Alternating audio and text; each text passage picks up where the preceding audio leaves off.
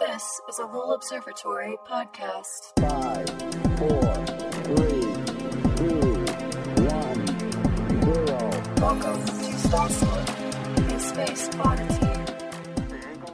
Hello, everybody, and welcome to Star Stuff, a space podity. Uh, today, I am joined by Lowell educator Gavin, Yeah, hi, how's it going? and uh, today we're going to be talking about astrophotography. So, are you excited for this episode? We've been planning Yeah. this episode for like a year now. I know, I'm glad I'm finally here. For some reason, full time student, two and a half jobs, and like trying to have a life in there, you don't have a lot of time to record podcasts. I know. Like, who who'd have thought? Weird how that happens. It's very odd.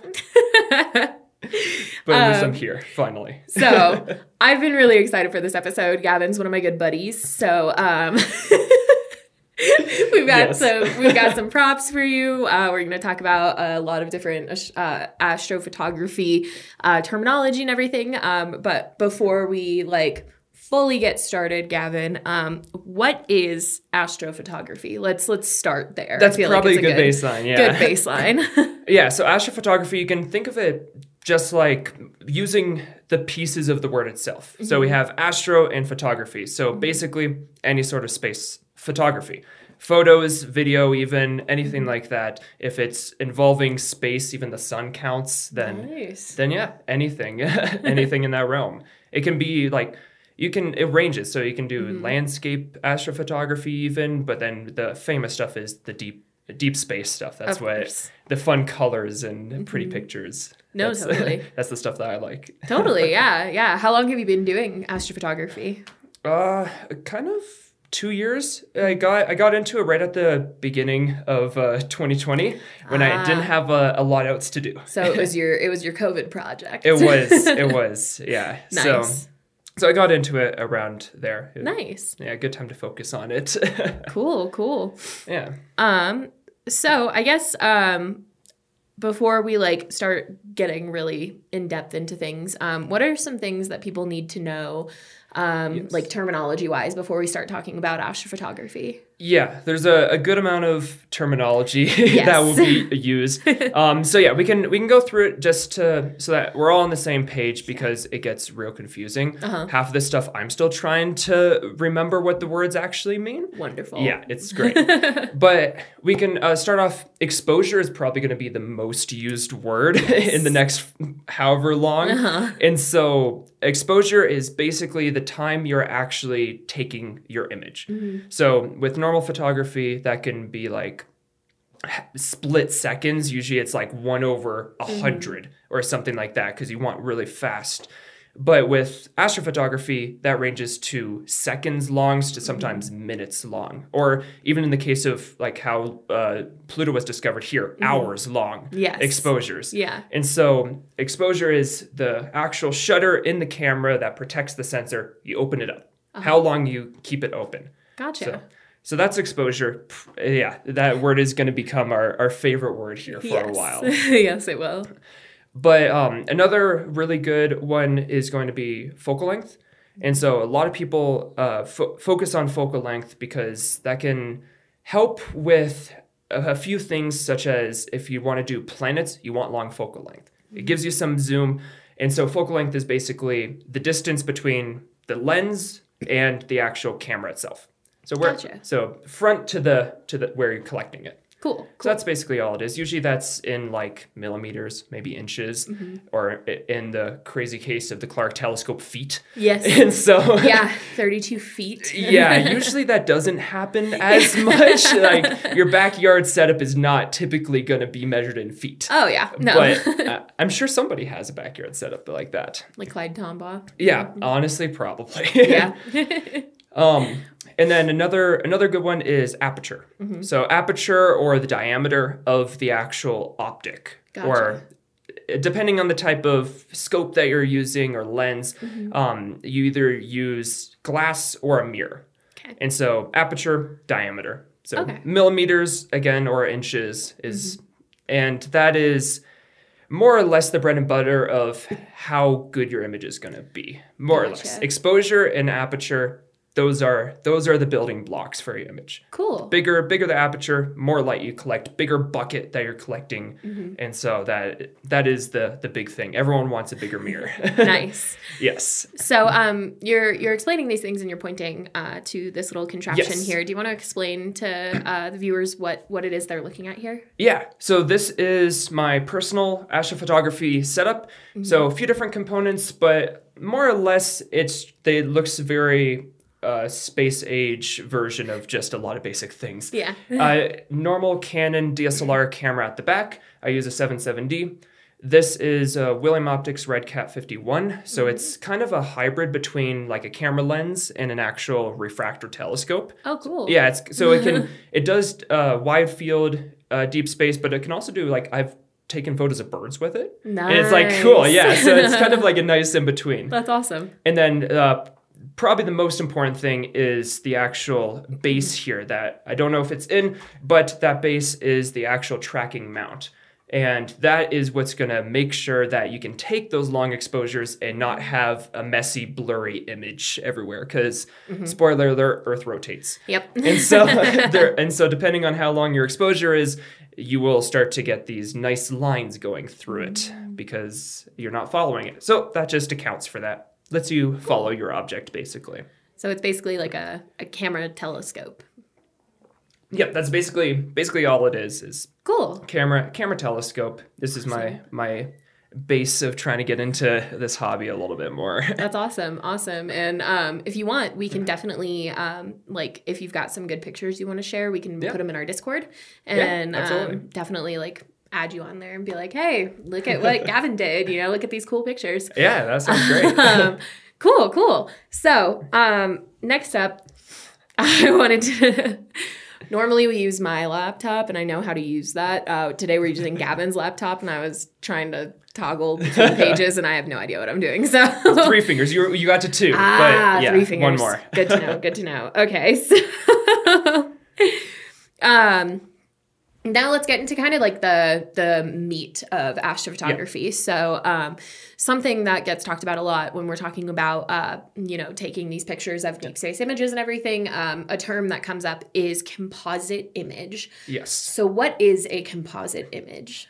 A composite image is honestly a phrase that I usually don't use. Ah. Um, I don't know. Everyone has their own own way of talking Yeah. about things. But composite image is basically you can, two different ways. It's Mm-hmm. either it's taking multiple images and putting to, them together in the basic basic form. Multiple images, put them together. Okay. And so you can get cool effects with normal photography. Maybe you want to have a a cool looking subject, but Mm-hmm. they're in one place, and then you have a really cool location for another. Take the photos, put them together. Gotcha. But for astrophotography, um, composite image is going to be kind of how you get the really, really good data Mm-hmm. in where you take multiple e- exposures or photos of the same image and the same frame and everything, smush them all together. Mm-hmm. Cool. So Okay. the word that I usually use and a lot of people use is stacking. Yes. So stacking is uh, the astrophotography version of composite image, Gotcha. where ta- uh, you want to keep taking photos and then just smush it together. And Cool. it acts as if you took one very long photo, Mm. which is useful, especially in today's age, because uh, if you try to look at one part of the sky for, say, two hours in a row, a satellite or something is going to go through it. And now that image is useless. Totally. Totally. Yeah. but you Okay, can also cool. get kind of cool things as well. Like the same process, if say you take a photo of the Grand Canyon, Uh-huh. you can take a sharp image of the Grand Canyon, and then you can take a sharp image of the stars and then smush them together. So that both of them are very in focus and that you don't have one blurry and one not. Gotcha. Yeah. Oh, that's cool. That's Yeah. really cool. And I even used that just recently for uh, the Mars opposition. Mm-hmm. Yeah. that just uh, happened not too long ago. Uh-huh. And so the moon is moon is a little bit brighter than Mars, just a little bit. And so Mm-hmm. Just for the settings that you need in order to get the moon very good is different than what you need to get Mars. So you can take take those Ah. images separately, keep tracking same frame, just change the settings, and then put them together and kind of cut out the difference of where the moon and Mars is. So Gotcha. that both look good. Oh, that's cool. Yeah. That's really cool. okay. Um, so let's let's move down here. Um, I want to before we get into like the like I don't know the technicalities on like astrophotography and everything. Um, what kind of equipment is used for astrophotography? So you talked about uh, your little uh, setup with like a DSLR camera and everything. Um, I know. All, all I really know about astrophotography is what we do up here with like our Yeah. plane waves, and we've got a DSLR camera on one, but we've also got a CCD camera on the other one. Yes. So, what is the difference between those two? Yeah, the difference between uh, CMOS and CCD, the actual Mm-hmm. technicality part of them, uh, that's electrical engineering that I'm not Ah. fully fully certain of. But CCD or charge coupled uh, devices are the the the best. Mm-hmm. Yeah. it's what what you need even when you're doing actual astronomical research. That's what you use. Yeah. And it's very cooled sensor very sensitive it collects a lot of light um, but yeah the kind of the the main main difference between uh, a CMOS that you have in your uh, DSLR or even in phone cameras now have CMOS um, is a lot of little technical things and including even the quality of the pixels and whatnot. So you just get a better image with CCD. Okay. But where CCD really shines is monochrome. Oh, Yes, big fancy word, but basically meaning uh, you take out the color. So it Mm-hmm. just shoots in black and white. It cannot see color. All it does is just collect light. That's it. Okay. It just it's just oh, there's light. Sensor picks it up, and now we're good. Uh-huh. Um, and so you have that. You have the light gathering, and then you put different colored pieces of glass or filters in front of it. So Mm. you only let in red light or green or blue, and you would use all three of those, and then put it together RGB. Now you have beautiful rainbow colored image. okay. Uh, versus CMOS, you could do that, but it doesn't work as well. Gotcha. Yeah. So I guess that kind of leads into the question how do we translate color to space photos in post? So if we're taking those monochrome images, um, Yes. I know like the way I've like it's been described to me is that like we have a catalog of the stars in the background and we know like oh this star is this color so based Yeah. off of that we can like propagate in colors Yes. um is that kind of how it works typically Uh, more or less, yeah. So, yeah, for a lot of color correcting uh, softwares or even real time as you're taking the photos, yeah, it's uh, for really for taking more professional photos. You wanna you wanna correct it, and so yeah, we use the database of what stars are known, which mm-hmm. is huge. Yeah. In modern modern age, we have so much knowledge of things. totally And so yeah, you can you say we know that this star has these values of colors. Fix it. gotcha Um, I, I don't know how the software does that, but it mm-hmm. manages to Yeah. make that the baseline. It says, okay, we match this with this. Mm-hmm. Perfect. We know what everything else is. But it also goes a little bit farther than that because sometimes we have to interpret colors a little bit differently.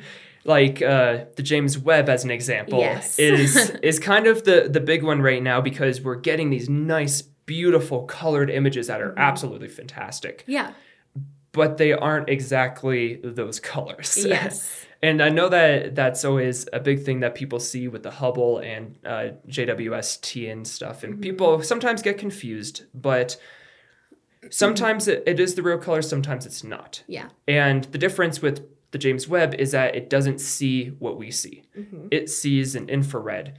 And it does the same process doing all these exposures astrophotography, just bigger scale. yeah Mm-hmm. yeah But um, it only sees in basically orange. That's uh, images that come back are just orange. Yeah. But it sees different wavelengths of light Mm-hmm. in that infrared, and so it actually assigns them different colors. yeah And so this is actually called um, I forget the word uh, chromatic order. That's it.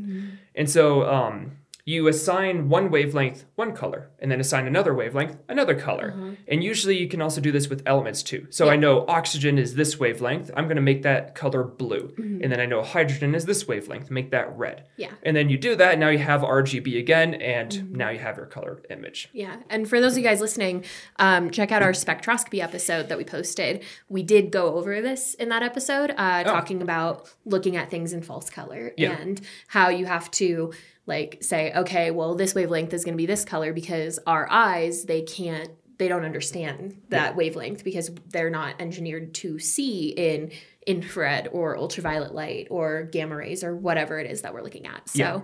um, a lot of times when something says false color, that doesn't just mean, oh, I think this would look really cool if it was orange. You know what I mean? like, it just means that our eyes physically can't see what that telescope or what that instrument is seeing. Yeah. So, yeah, we did talk about this a Oh, little perfect. bit, not a bunch, but yeah. And because even even with uh, light that we can see, we still sometimes do this, and we try to gather light uh, using things like filters Mm-hmm. Yeah. Mm-hmm. and whatnot. Uh, Most common filters that uh, use for astrophotography, at least Earth-based, Mm-hmm. is uh, light pollution filters Yes. because you get all that Mm-hmm. stray stuff, and then if you get rid of that, now you can again assign colors and coordinate everything. Yeah, totally, totally. Yeah. Cool. Alrighty. Um, so this is this is the question that you were you were dreading. He Oh he no. he read this in uh, the little outline that I made, and he was like, uh, "This this question like threw me threw me for a loop." So, um, what do colors mean in these in these images? What what yes, do colors? in mean? in 1000 BC. Uh, no, um, the the colors mean a lot of different things, and sometimes, especially when doing like James Webb translating, it's just to help us understand what we're seeing. Mm-hmm. Yeah. Because even uh, scientists that are actually doing this and trying to interpret it, Mm-hmm. it's hard to look at a solid color and not know what it and, and understand what it means. yeah, But for let's just stick with visible visible light, what we can see. uh, the different colors that you're going to see are usually associated with different elements, yes, and so especially in nebula, that's most common where you see very drastic changes of color. Mm-hmm. You have very distinct colors for very distinct elements, mm-hmm. and that can range. And sometimes elements kind of mix with the colors as well, but mm-hmm.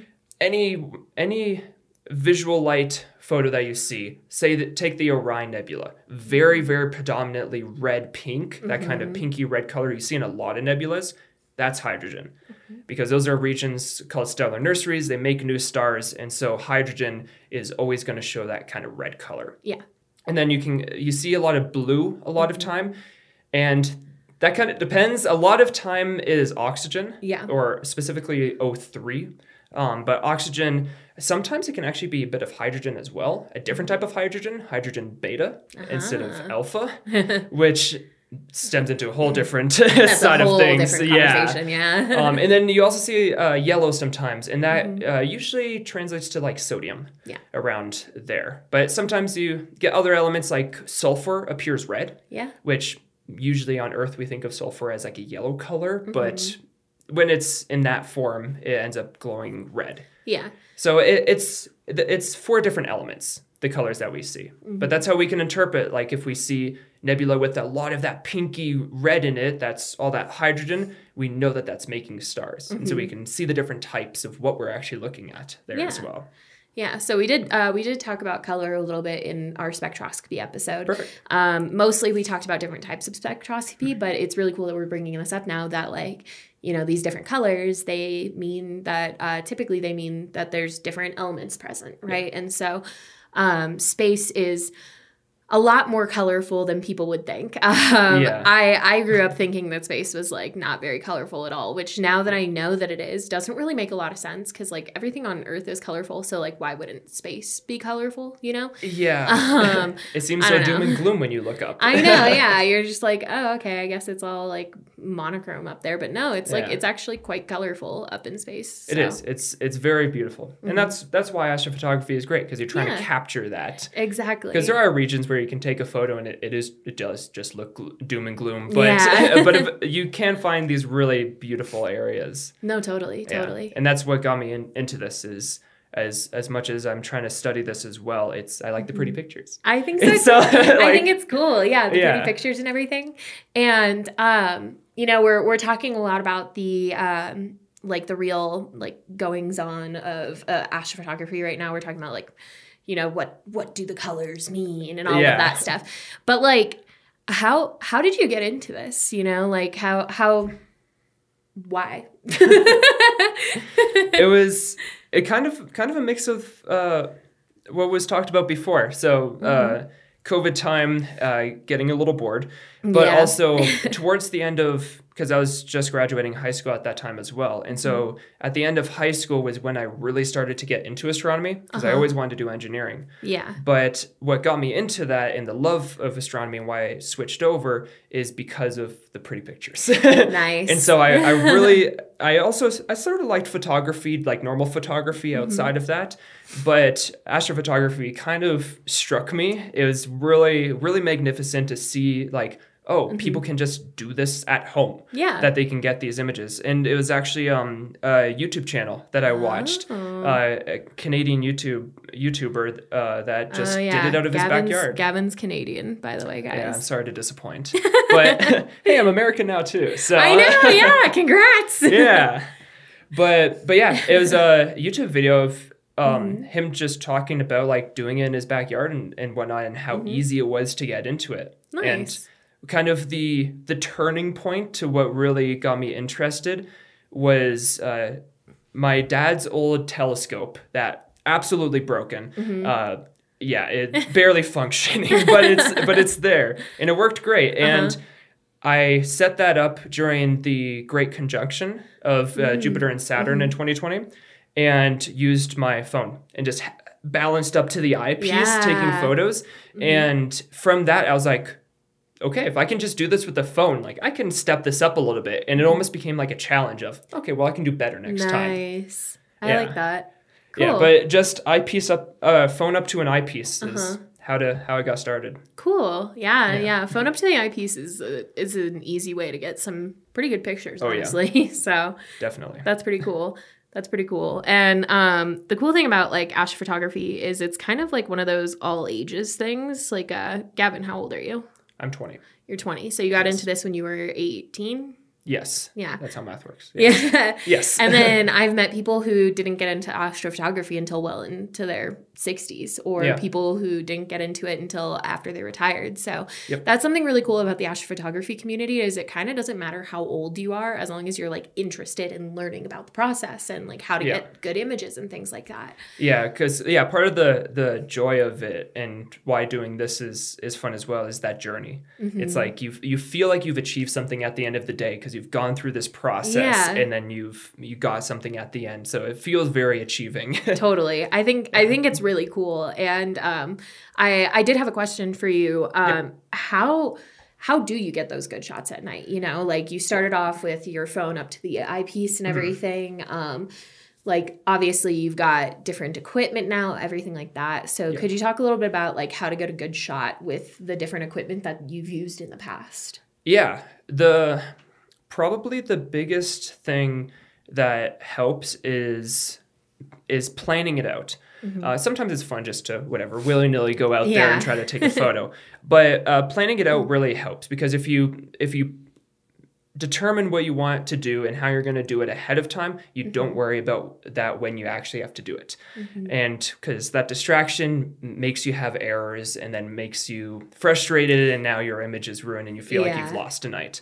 so, planning is a big thing. Okay. But um, one underrated thing as well is finding the right location mm-hmm. Which even even just with the eyepiece, I took the telescope in an old hockey bag that I had. I, I shoved it in there, threw it over my shoulder, and just like hiked out into the random desert in Phoenix uh, because you want to get away from light. yes Uh, modern age, everything gives off light pollution, and so that it may not seem like it, it does affect things a lot. It can be the difference from only being able to get a 10 second exposure or a four minute long exposure. yeah no definitely And so, yeah, getting getting away from light pollution.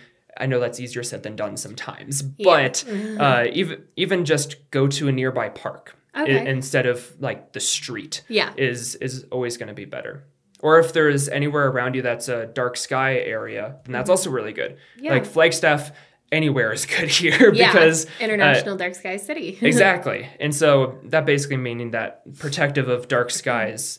And so, yeah, anywhere is good for the Moon Mars uh, uh, opposition Yeah. that happened. I went out to the parking lot of my apartment complex Nice. and just took it in the parking lot. That's awesome And so, yeah, anywhere that is a dark sky is good. Yeah. Which light pollution maps online. That's, also that's what I yeah, use. Shout out to flagstaff because like Gavin lives in the middle of town. Yeah. And he just went into his parking lot. Like Yeah. that's how dark it is here. Yeah, So, like if I'm if I'm walking back from class at nighttime, I can look up and see the Milky Way. Yeah. like in the mm-hmm. middle of the city in, on campus. Yeah. it's yeah, It's crazy. absolutely wonderful, especially from originally being in Phoenix. Yeah, the no, definitely. the difference is astonishing insane. because yeah, there's Mm-hmm. all these different scales. Bortle scale is Mm. probably the most commonly used one. I don't know if you guys have talked about the Bortle Mm-hmm. We have not or wait, I think we did with Raider Lane yeah. um in season one, but if you want to go ahead and just Refresh. like yeah, refresh everyone's memory. Yeah, Bortle scale is basically a light pollution scale. Mm-hmm. Uh, from one to nine,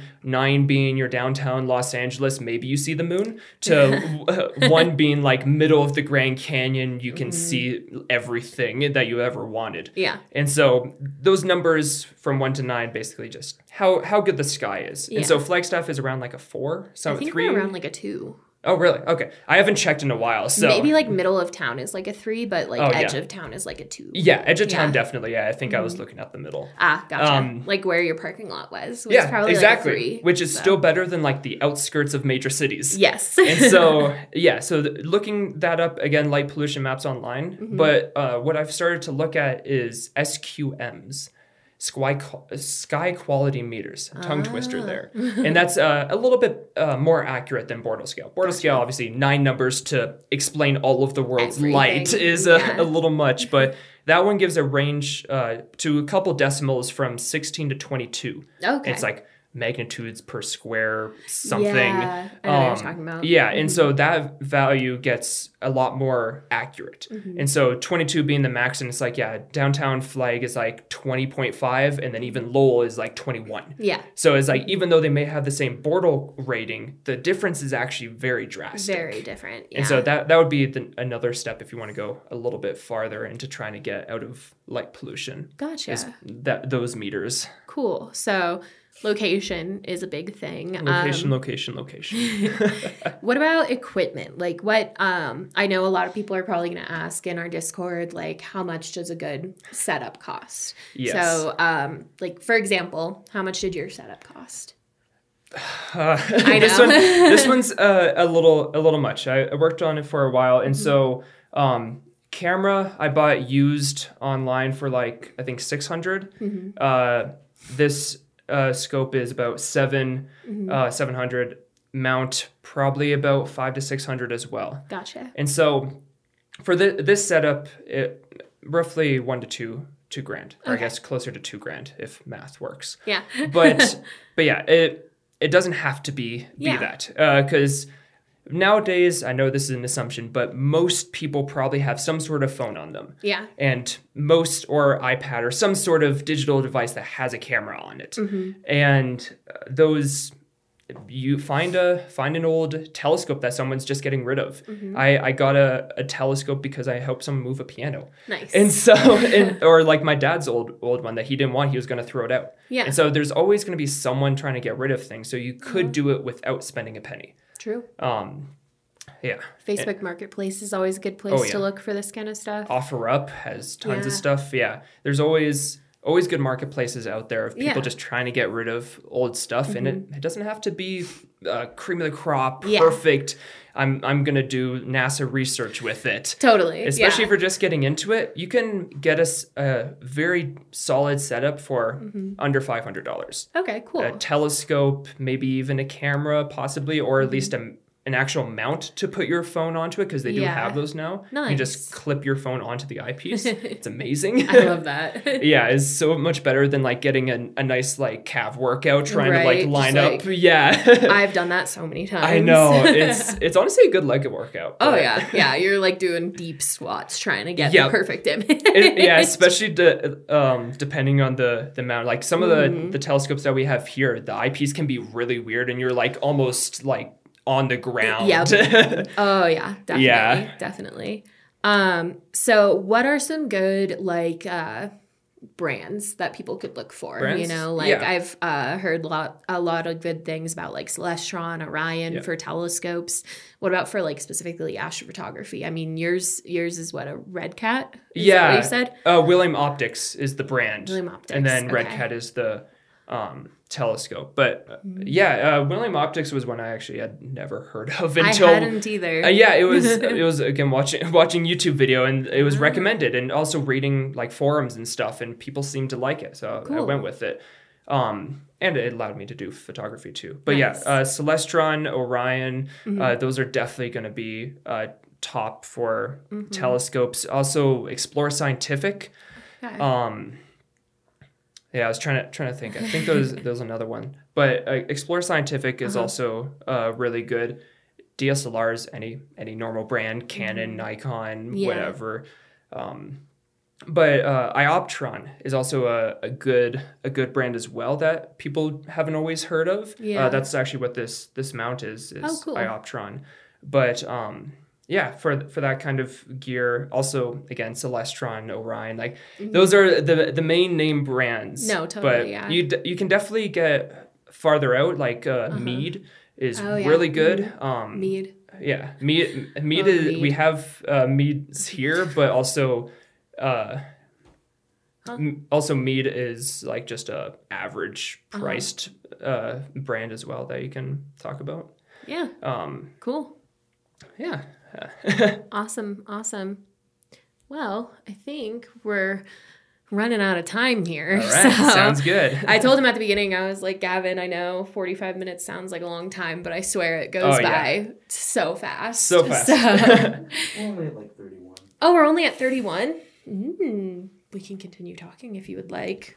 yeah Gavin's got fear in his eyes. He's Yeah. like, talking? Really? yeah because now it's going to be improv this is true. more than usual and, This is true. that's uh concerning for everyone fair, fair. but yeah Um, cool. whatever you, whatever i'm i'm down to talk All right. Let's talk. Let's let's chat, Gavin. all right so how does this make you feel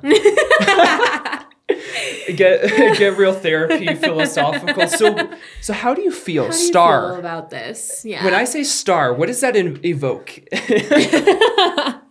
Can we can we like um photocopy the the meme that Sarah made of me right there, please? That that was that was my favorite meme. Um, we when we first started doing um in person video recording, I was zoning out, just like looking off into the distance, and Nate got a picture of me and put Oh. it in the group chat. And uh, Sarah Gilbert, one of our uh, gra- graphic designers, she she made a meme out of it where it was like me and then like me, but more like in the background and transparent, and it just said like internal screaming.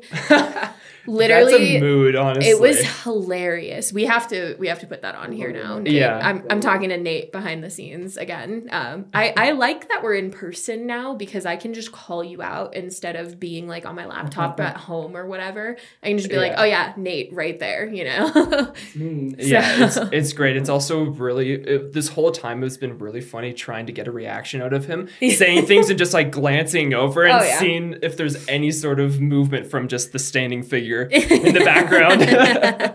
Stoic. No, Also, Oh, I yeah. Make too much noise. I do have a question, Gavin. okay. Oh, Nate has a Yeah. I have a question.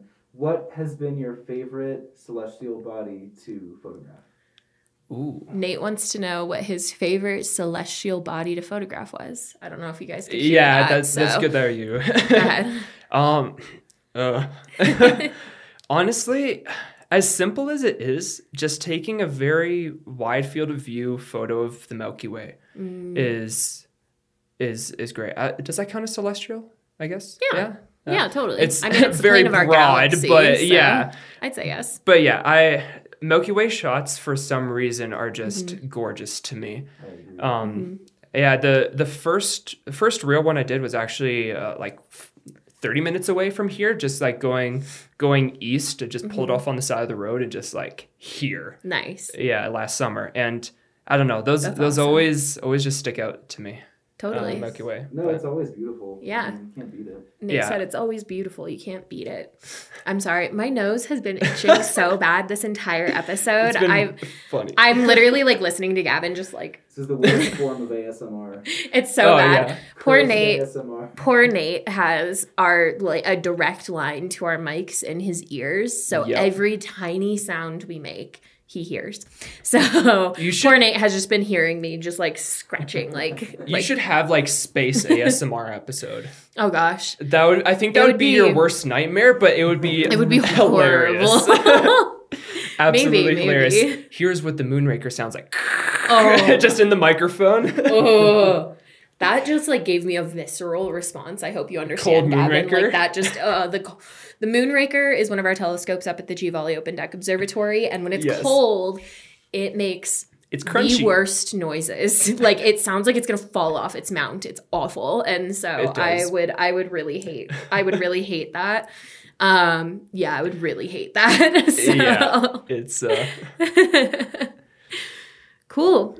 Well, um, you know, I think I think that's probably a good place to to stop without us going completely off the rails because oh Gavin and I are known for just absolutely causing chaos whenever we're around each other, and Oh, I think yeah. we've done a really good job of not doing that. Shockingly, Yeah, up to this point, nothing has been shattered. yeah. And so like that, I we that. we end up breaking breaking Yes. things things catch on Yeah. fire so like i think this is a good place to stop before any of that Wow, you don't want to get to that point? I really don't because I really like our mugs, and I feel like that's the thing that's gonna break. Um, That's and I'd rather not. So, um, but yeah, we're going to uh, get some pictures that Gavin has taken and uh, some of his favorite pictures. Drop them in our Discord. So if you guys are not already part of our Discord channel, I highly recommend checking it out.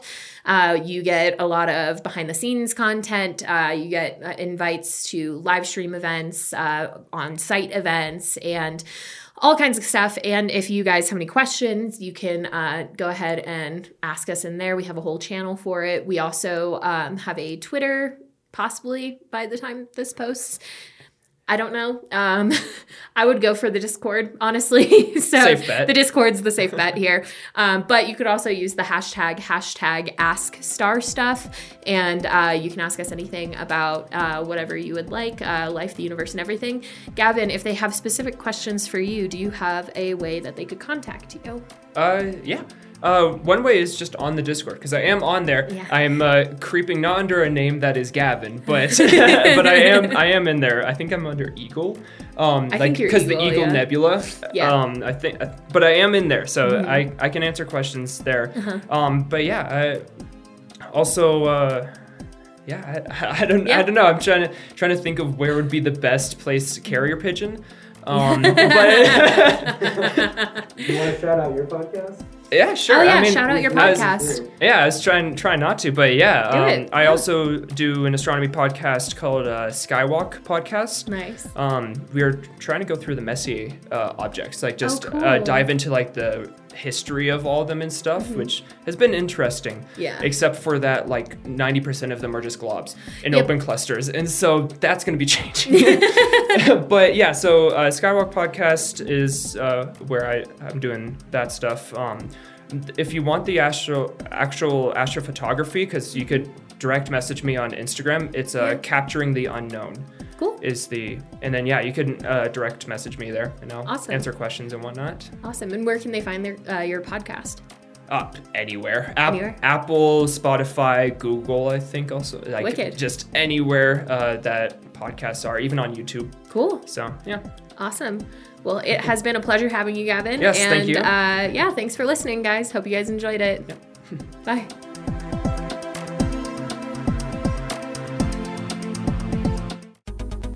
This podcast was made possible by our members and donors.